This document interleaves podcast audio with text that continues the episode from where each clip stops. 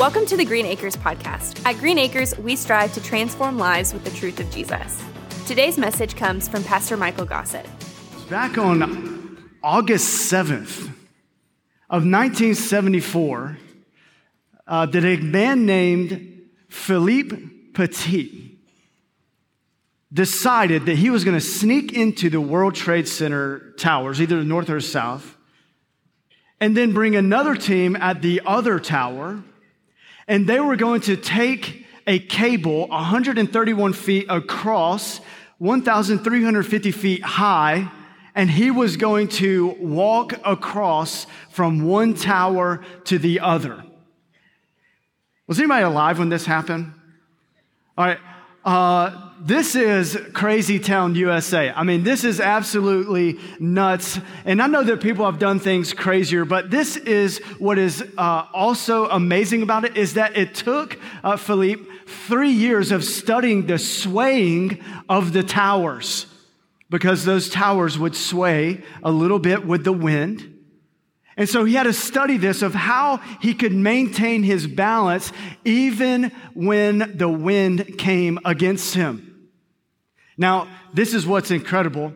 And if you were alive during this, this time, you may remember this, but uh, he didn't just make it across one time, but instead, once again, 1,350 feet in the air, making it 131 feet across. He did it eight times. He spent 45 minutes on the cable. All right, and on this cable, um, he spent 45 minutes, and, and then he would even kneel down because thousands of people gathered around uh, at, the, at the bottom, and he would kneel down and salute the crowds, come back up, and then he would say hello to the birds right beside him. I mean, it was absolutely incredible. Could you imagine having that type of nerves? I mean, this dude would have to have uh, nerves that are more ice cold than Steph uh, Curry right now. I mean, he has nerves of steel to be able to do that. Do you ever feel like, just in life, that you feel like you're just constantly walking on the tightrope? I mean, you know that feeling. There's a guy who wrote a book about uh, tightrope walking, which is funambulist, that's a tightrope walker, had to look up how to say it because we never talked about things like that in Georgia growing up. But he says in his book, Off Balance on Purpose, um, who uh, Dan Thurman says uh, that every fun uh, funambulists, see, I told you how to look it up. Our funambulists, every single one of these guys, they had to maintain balance while never becoming on balance. That you never truly come at rest, that you are constantly making adjustments that bring them through a point of balance only to readjust to the other side. And then it goes back and forth, back and forth the whole time, never, ever truly coming to rest. He even says this that most of these movements are so subtle uh, that they are imperceptible to the audience. He writes about how can you achieve this? Like, how could you honestly do this? And he says this in his book. Uh, he says that every new student that comes to study how to do tightrope walking, he says every new student that comes, they always make the same mistake every single time without fail. That when they get on the tightrope, they look straight down at their feet, trying to figure out how to take their next step. And there are so many followers of Jesus who do the same thing. You may be there in your life. And it's not just the winds, and you're not up 1,300 uh, feet, and you're not trying to walk 131 feet. No, sometimes it's worse. That the tightrope that you are walking on, you feel like that if you take the next step, it, that you're either going to just fall off completely to the right or to the left, and you just don't know how to put one foot in front of the other. You ever feel like that in life? Because life will always throw you curveballs. The world, they're to throw you a curveball, and every now and then they might throw you a knuckleball just for fun. But Peter once again says, and it's not just the world around you, it's not just life. False teachers are to throw curveballs at you. They're to try to pick you apart. They're going to try their best to throw you off balance. And as you're walking this tightrope, you have all of these things coming at you, and they're just trying to knock you off. Because here's the truth if the enemy could just get you a little off kilter, if the enemy can just get you where you will just stop and freeze and not pursue Christ anymore, then it's a win for him. But this isn't what we're called to do. We're not called to get scared on the tightrope. We're not called to just freeze on the tightrope.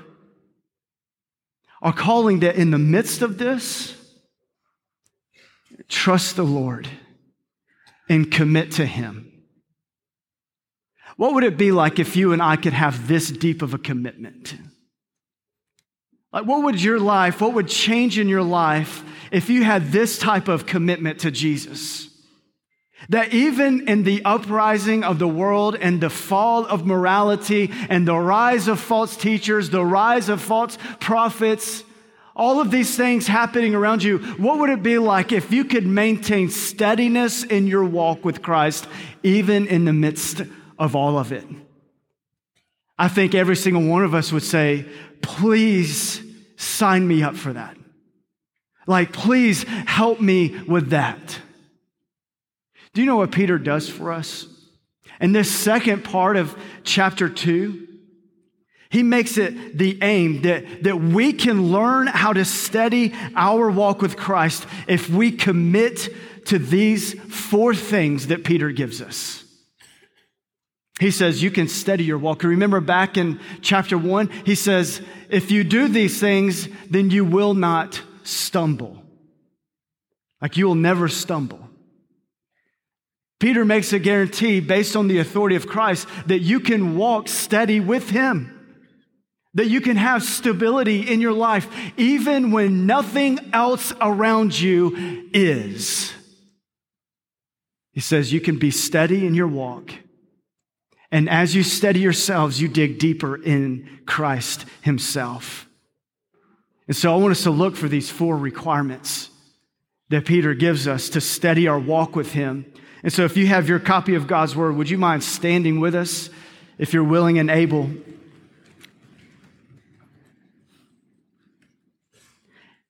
If you got it, say, Got it.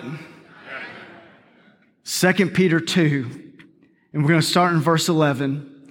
It says, However, angels who are greater in might and power, do not bring a slanderous charge against them before the Lord. But these people, like irrational animals, creatures of instinct, born to be caught and destroyed, slander what they do not understand. And in their destruction, they too will be destroyed. They will be paid back with harm for the harm they have done. They consider it a pleasure to carouse in broad daylight. They are spots and blemishes, delighting in their deceptions while they feast with you. They have eyes full of adultery that never stop looking for sin.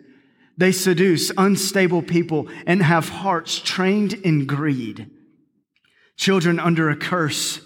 They have gone astray by abandoning the straight path and have followed the path of Balaam, the son of Bosor, who loved, loved the wages of wickedness, but received a rebuke for his lawlessness. A speechless donkey spoke with a human voice and restrained the prophet's madness. These people are springs without water, mist driving, driven by a storm. The gloom of darkness has been reserved for them. For by uttering boastful, empty words, they seduce with fleshly desires and debauchery people who have barely escaped from those who live in error. They promise them freedom, but they themselves are slaves of corruption, since people are enslaved to whatever defeats them.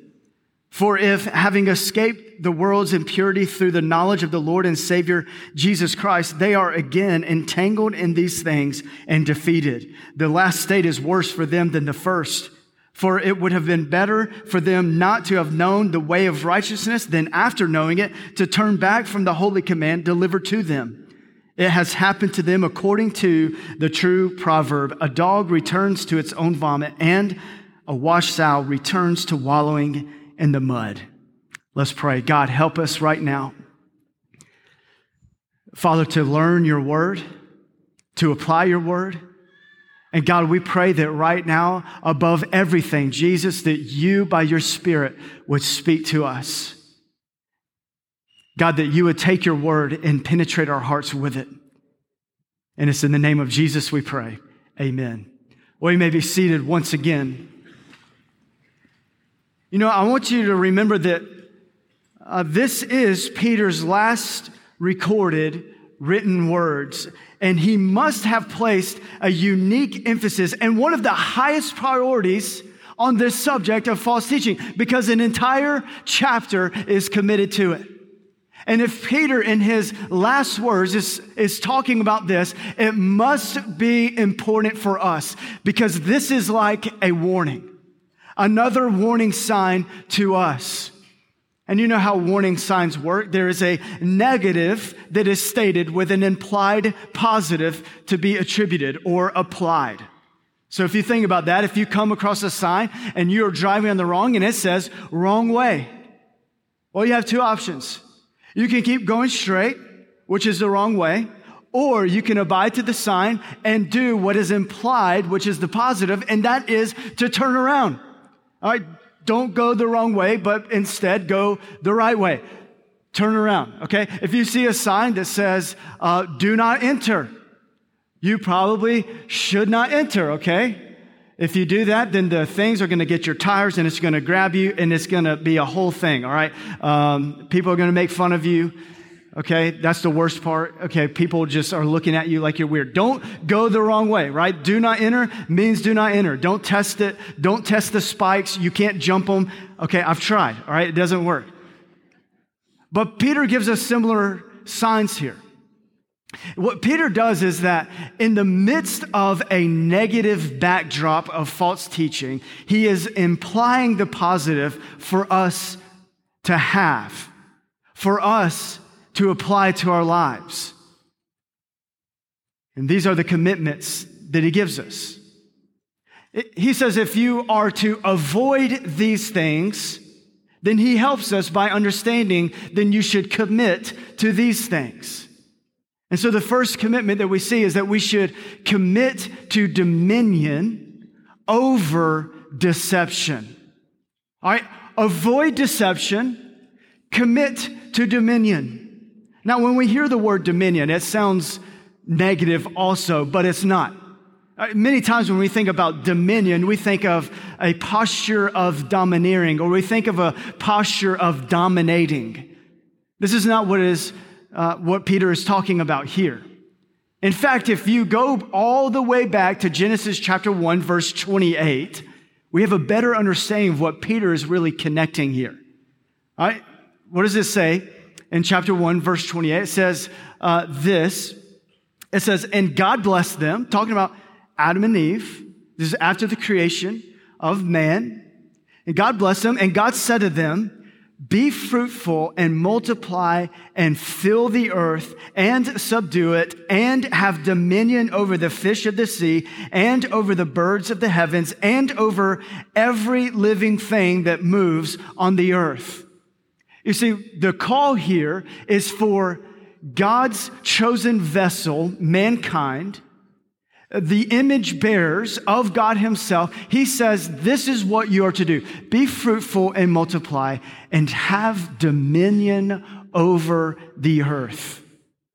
Now, He specifically talks about animals, but look at what, how, how Peter connects the dots here.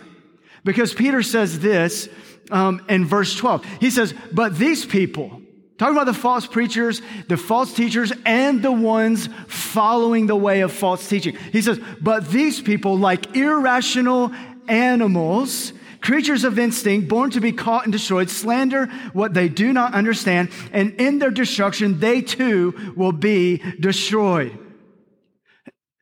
Here's what Peter is getting at. Either you will have dominion over the world, or the world will have dominion over you. Either you will subdue the earth and fill it with the image of God, or you will be subdued by the world around you. More specifically, we must understand this as not in the sense of them out there, but rather the sin in here. This is what we see three chapters later in Genesis chapter 4. In Genesis chapter 4, verse 7, after um, this says, in, in verse 7, it says, If you do what is right, won't you be accepted? But if you do what is uh, right, uh, excuse me, but if you do not do what is right, sin is crouching at the door. Its desire is for you, but you must rule over it. You see, the thing is not just the animals to subdue and have dominion. What Peter is getting at is is that sin in your own life that you must remember, you must understand, you must know that when you commit to dominion, you are not committing to dominating the world. Um, you are not committing to be domineering over the world, over people around you, over those who are far from God or separated from God, but rather have dominion over your own sin, have dominion over your own flesh. Then the world will not intercept you, then the world will not subdue you and have dominion over you. You see, the concentration here is that when we commit to dominion and we are forsaking deception, do not be deceived by your own flesh. Do not be deceived by the wickedness of your own heart. Do not be deceived by your own rebellion, but rather commit to dominion because what that means is that the Spirit of God has all of you. Commit to dominion. But the false teachers, they're going to teach something completely different. They're going to try to woo you to understand that you don't have to have com- dominion over your sin. No, no, no, no. You don't have to have dominion over your flesh. It could even creep up in this way. We must dominate the world. We must dominate them. They are the ones who are wrong. We must dominate them. No, no, no, no. Have dominion over your flesh. Have dominion over your sin and follow Christ, be filled with the Spirit, and watch how the world becomes subdued under the authority of Christ. Commit to dominion over deception. We also must commit to principle over profit. I want you to see uh, what he says in verse 15. Uh, because this seems like out of place to a degree, but but he talks about greediness once again, as he said, this is how you can identify a false prophet. This is how you can know if you are following in the path of a false prophet or false teaching. You will begin to forsake principle so that you may maintain profit. Now, what is principle? Principle is the understanding of the way that you should live within God's design. This is principle. Uh, you and I, and those who are from the South, you understand certain principles. Like in Georgia, I was raised to say, yes, ma'am, no, ma'am, yes, sir, no, sir. If not, then there are penalties to pay. If you don't say those things, if I say, if I don't say ma'am to my mom, then my dad has a belt that helps, right? That's just how it works. That's principle.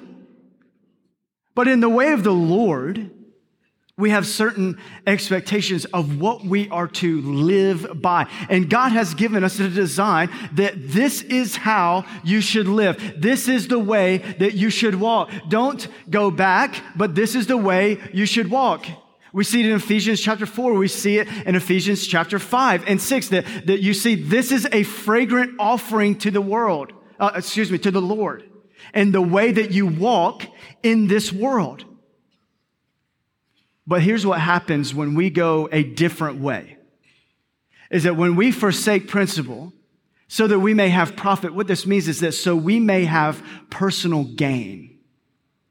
It's not just a business term for profit, to increase margin in your business. I, am talking about when you forget about the design of God, when you forget about what God has called you to do, just so that you can have personal gain, so that you could fill your life, so that you can feed the flesh so that you can feed the sin that is crouching at your door. This is giving in to the profit of the world. And guess what? Every false teacher, every false prophet, they're going to lead you to think that this is a good idea. They're going to lead you to think that, you know what? It is good to follow your own heart. It is good to follow your own dreams. It is good to follow uh, this. It is good to follow the latest thing. It is good to follow these things. And we have three pictures that Peter gives us that says, yeah, you can do that. You can follow your own heart. You can follow your own desires. You can follow what you think is best, but they're going to lead to a dry spring. It's the person who is walking in the middle of the desert and you are just absolutely thirsty. You remember like an old cartoon? Poor old Daffy Duck just walking through the desert. Bugs Bunny has done something again to trick him. And he's walking through the desert and he sees this sign that says, fresh water here. But it's a mirage, it's a trick. And he gets all the way there to only find that the spring is completely dry. This is what false teachers do. They promise something nourishing, they promise something refreshing. That, hey, I, I have a, a new word, I have a refreshing word for you. And then at the end of the day, it is absolutely dry. It is absolutely empty. He then says it's also like mist driven by a storm. Listen, and Tyler, we've had tons of storms lately.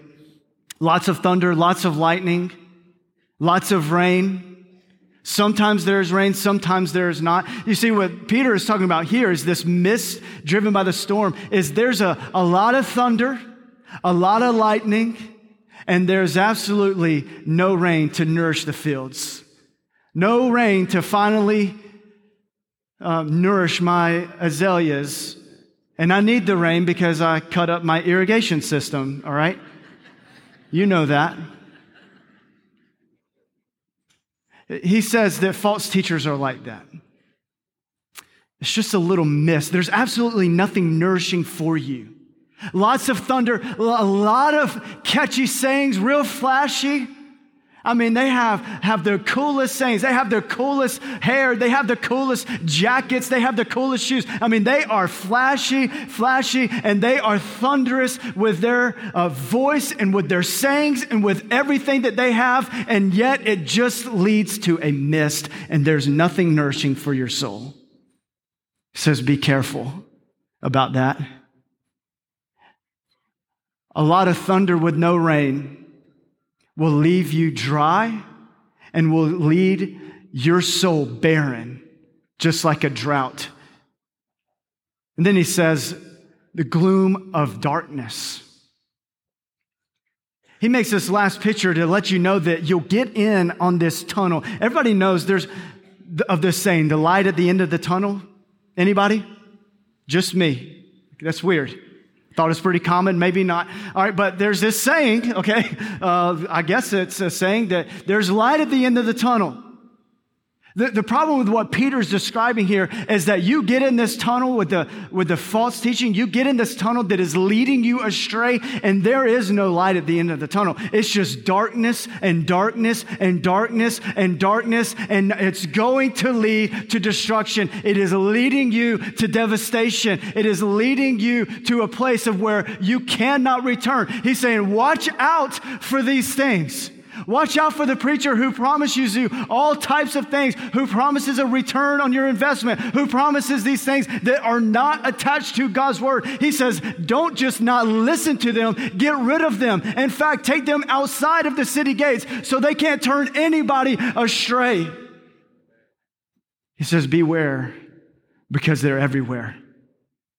Peter says, just as they are going to rise up now, they will continue to rise up even more at the end of the time, in the last days. Watch out for these things. And the last thing he tells us is that we should commit to freedom over failure. Freedom over failure. Listen to what he says in verse 19. He says, uh, They promise them freedom, but they themselves are slaves of corruption. Since people are enslaved to whatever defeats them. Listen, Going to a false teacher to talk about freedom is the same thing talking to a cowboy who has a, a nice hat, but he has no ranch. Listen, that joker doesn't know what he's talking about, all right? If you're going to go to him about advice about how to raise cattle, how to run cattle, but that he doesn't have any cattle, he doesn't have any land. Okay, you see where I'm going with this? It's like going to, to somebody uh, to ask them how to take care of your vehicle, but they have not yet uh, changed their oil in their own car. All right? It just doesn't work. They don't have any good advice. And if you missed that word, it was oil. Okay? I see some of you looking at me funny. All right? He says you can't trust them. Peter says, listen, you cannot trust somebody to tell you about freedom when they're enslaved. You can't trust somebody to tell you about what it means to walk this way toward freedom. And they're in chains, they're in shackles. He says, Why would you listen to somebody in shackles about what it means to live free? He said, Listen, there's only one person who can provide freedom for your life, and his name is Jesus. He is the way, the truth, and the life, and no one can come to the Father except through him. Stop listening to enslaved people, lest you become enslaved yourself. Says it is a trap don't give in to it. And then, really, the last thing is he tells us is that we are to have, uh, to commit to remaining over returning. Commit to remaining over returning. You see what he says in verse 20? He says, For if having escaped the world's impurity through the knowledge of the Lord and Savior Jesus Christ, they are again entangled in these things and defeated. Listen, this is a warning. Listen, if you're going to follow the way of false teaching, if you're going to follow the way of, of, of, false prophet, then just understand that you will get entangled in these things. Instead, remain in Christ. Commit to remaining yourself so that you're not like the dog that returns to its own vomit. You're not like the, the sow or the pig that wants to just wallow in the mud. You're not like those things, but rather you are committed and you are sure, you are steady, you are stable in your walk with Jesus Christ and listen to the promise that Jesus himself gives us. In John chapter 15, verse 4, you talking about a steady walk with God, a steady walk with Christ. It says this in verse 4 Remain in me, and I in you. Just as a branch is unable to produce fruit by itself unless it remains in the vine, neither can you unless you remain in me. Listen, to remain means to surrender. I want us to be careful here. Because listen, if you commit to these things, the promise is not that your life is going to be easy. If you commit these things, then Jesus will save you. That's not what it means. If you commit to these things, then guess what? Then you're going to be able to do whatever you want. You're going to be able to chase any dream you want. You're, all of these promises. Listen, that's not what Peter is describing here. He's saying, listen, if you commit to these things, what it is like, it is like you attaching yourself to the one who is steady. It is like you attaching yourself to the hip of Jesus. Because Jesus is the author, He is the object of our faith, He is the object of our worship. It is not us. It is not us doing X, Y, Z, and then we will remain. It is us aligning our steps, aligning our walk with God Himself. J.I. Packer describes this as walking in step with the Spirit of God. And this is what you and I are to do. That through our commitment to Christ, what it is doing is it is taking our feet and we are doing our best to get into the steps of Jesus Christ Himself. And He says, If you abide in me, I will abide in in you. There is nothing you can do to separate yourself from God Himself through salvation, but there are several things you can do to disrupt your walk with Jesus. So many times in our walk, so many times in life, when we feel like we're that tightrope walker, and we're just wondering, God, what is going on in my life right now?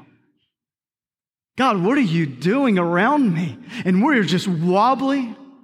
We're unsure of our next step. We have anxiety. We have worry. And we're just uncertain. What is going to happen if I step again? Am I going to fall? Is that the end? God, are you even there? You see, the promise is, is that in our commitment of remaining, it's the promise that he gives us is to just simply fix your eyes on Christ. He is going to see you through the end. He is with you every step that you take. He is guiding you. He is balancing you. And even when you feel as if you are about to fall, praise be to Jesus that He does not let you fall. He will not let you outside of His grip. He will not let you go outside of His grace. He is that faithful. He is that good. He is a good father. How desperate must we think? How desperate must we feel as if God has abandoned us or forsaken us? Listen, God doesn't abandon you. He doesn't forsake you. He stays with you every step of the way. And it doesn't matter what you are facing. It doesn't matter what trial you're walking through. It doesn't matter what is going on in the world around us. We have a true, faithful, good father who looks at you as his own son and as his own daughter and says, you you belong to me from this point forward and for all time, and nothing in eternity will ever change that. You're not walking a tightrope. You're just on this side of eternity. And can I just remind you? God's got you. Jesus has you in the palm of his hand, and no one could ever take you out of it. Will you just bow your head and just close your eyes?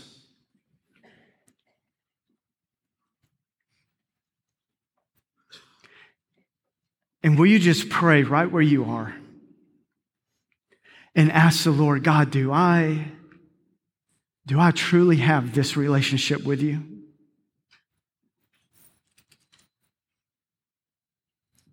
If we're being honest, we feel like we're on this tightrope. We feel like we're walking and we're just out of balance. We're unsteady. And, and the truth is, it could be because you don't have a relationship with Jesus. You see, your first commitment before all of these is to commit your life to Jesus. To commit your life in the saving arms of Jesus. And he says, When you come to me, I'm going to take you. For some of you right now, that is the commitment that you need to make. Others of you, you have committed your life to Jesus. You feel so distant from God. You feel so unstable in your walk. Maybe today you just need to put a stake in the ground and say, Jesus, I'm committing these things to you. This is your step of faith. This is your act of obedience to just commit those things to God. Lord Jesus, whatever it is across this room, those watching on television, those watching online, Father, whatever it is, wherever people are, Thank you for hearing them. God, thank you for hearing us. God, I'm praying for the person who they need to take that step of obedience to surrender their life to you, to repent and to turn to you, to turn away from their sin and to turn towards you. Father, would you give them the courage and the strength to do that today? But Father, for the person who is walking a tightrope right now, God, will you pick them up? Will you turn them around? God, will you put their feet on solid ground as you promise you will? May we feel the steadiness of your presence in our lives today. And it's in the name of Jesus we pray. Amen. Hey, thank you for joining us today with our church family here at Green Acres Baptist Church. And this invitation is for you. Maybe God is stirring in your heart right now from what you have heard. Maybe you need to give your life to Jesus. Uh, maybe God is calling you right now for salvation.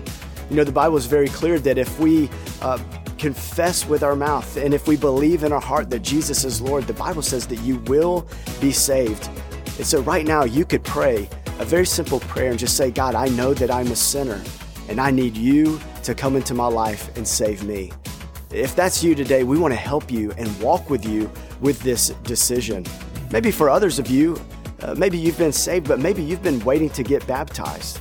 Uh, maybe you need to figure out what it means to be a member of our church here at Green Acres. Whatever that decision is, we want to come alongside you. And so do us a favor. You can fill out the Connect card at gabc.org, and one of our team members will be with you very shortly.